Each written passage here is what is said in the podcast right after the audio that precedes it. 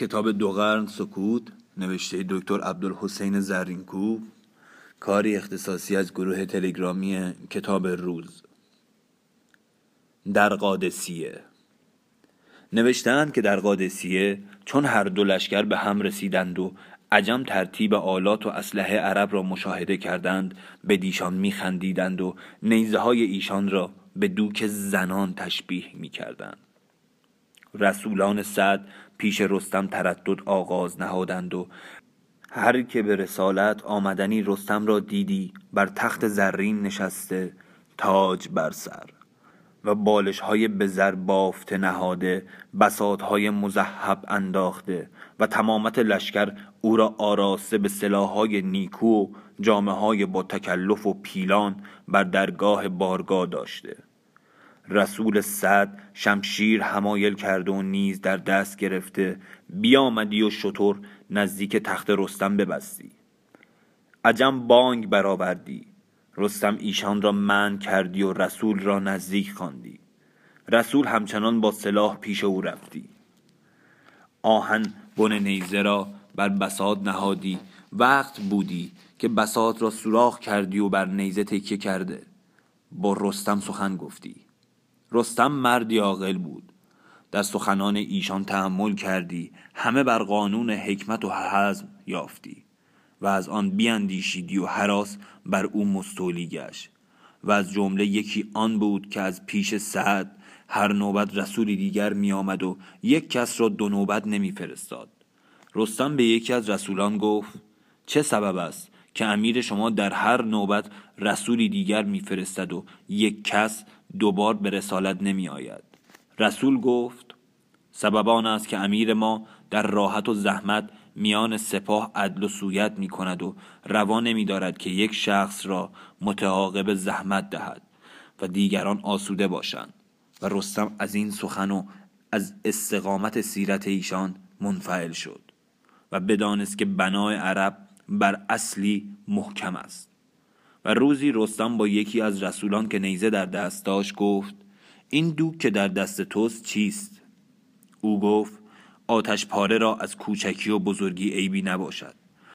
و با دیگری گفت غلاف شمشیر تو را بسی کهنه می‌بینم رسول گفت اگرچه کهنه است اما تیغ نو است و جودت شمشیر در نفس آن باشد نه در غلاف متکلف. رستم از جوابهای مسکت ایشان متأثر شد و یاران خود را گفت این جماعت اعراب را در آنچه می‌گویند و مردم را به آن دعوت می کنند حال از دو بیرون نباشد یا صادق باشند یا کاذب.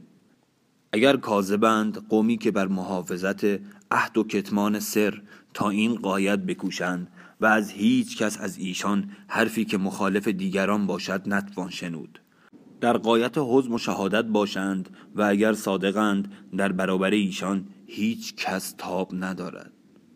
لشکر عجم از این سخن به قایت گرفته شدند و بانگ برآوردند و گفتند این سخن بیش مگوی و از نوادری که از این مجهولان میشنوی متعجب مشو بر محاربت ایشان تصمیم عزم واجب دار. رستم گفت این سخن با شما نه از آن می‌گویم که بر مقاتله ایشان جازم نیستم بلکه شما را از حال ایشان تنبیه می‌کنم و سخنی که در دل من است با شما می‌گویم. این برخوردهای گستاخ و این سخنان پرشور ملازمان رستم و سپاهیان ایران را میترساند و به شگفت میانداخت. وقتی مغیر ابن شعبه از جانب عربان به رسالت آمد گستاخ پیش رفت و بر کرسی رستم و در کنار او نشست. ملازمان سپه بود او را فرو کشیدند و ملامت کردند. مغیره گفت ما شما را خردمند می انگاشتیم اکنون نادانتر از شما کس نمی بینیم از ما تازیان هیچ کس دیگری را بنده نیست. گمان کردم شما نیز چنین باشید. بهتران بود که از اول می گفتید که برخی از شما بندگان برخی دیگرید. از رفتار شما دانستم که کار شما باشد و ملک با چنین شیوه و آین نماند. داستان ملاقات مغیره را به گونه های دیگر نیز در کتاب ها نقل کردند. از جمله می نویسند رستم پیامی نزد سعد فرستاد که کسی را نزد من بفرست با او سخن بگویم. مغیر ابن شعبه را فرستادند. مغیره بیامد و موی جدا کرده و گیسوان چهار پاره فرو هشته بود. رستم با وی گفت شما عربان در سختی و رنج بودید و نزد ما به سوداگری و مزدوری می آمدید. چون نان و نعمت ما بخوردید و برفتید و یاران و کسان خود را نیز بیاوردید. مسئله شما و ما داستان آن مرد است که پاره باغ داشت. روزی روباهی در آن دید. گفت یک روباه را چقدر باشد و باغ مرا از آن چه زیان افتد. او را از آنجا نراند. پس از آن روباه برفت و روباهان جمع کرد و به باغ آورد. باغبان فراز آمد و چون کار بدان گونه دید در باغ فراز کرد و رخنه ها بربست و آن روباهان را تمام بکشت. گمان دارم که آنچه شما را بدین سرکشی واداشته است سختی و رنج است. بازگردید. شما را نان و جامه دهیم. اکنون به دیار خود بروید و بیش موجب آزار ما نشوید. مغیره جواب سخت داد و گفت از سختی و بدبختی آنچه گفتی ما بدتر از آن بودیم تا پیغمبری در میان ما آمد. و حال ما دیگر شد. ما را فرمان داد که شما را به دین حق بخوانیم یا با شما پیکار کنیم. اگر بپذیرید بلاد شما هم شما راست جز با دستوری شما اندران نباشیم وگرنه باید جزیه دهید یا پیکار کنید تا فرجام کار چه شود؟ رستم برا شفت و گفت هرگز گمان نکردمی که چندان بزیم که چنین سخنی بشنوم. عربی دیگر نامش ربی ابن عامر که به رسالت نزد رستم آمد. گفت شما ایرانیان کار خور و نوش را بزرگ گرفته اید و ما آن همه را به چیزی نداریم.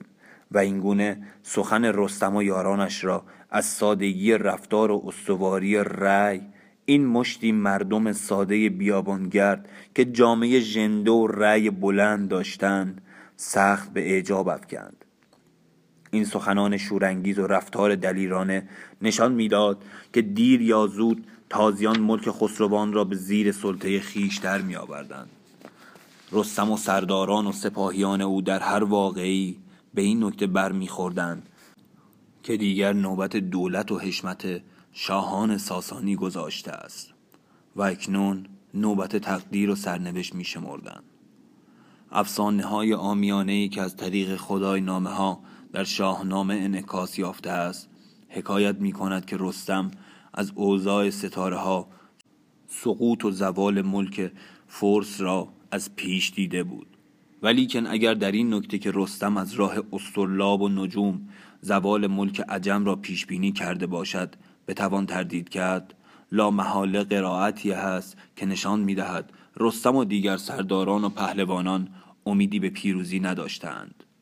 با فسادی و خللی که در همه ارکان ساسانی دیده می‌شد برای رستم دشوار نبود. که شکست ایران را در برابر سپاه تازه نفس و بیباک تازی پیشگویی کند.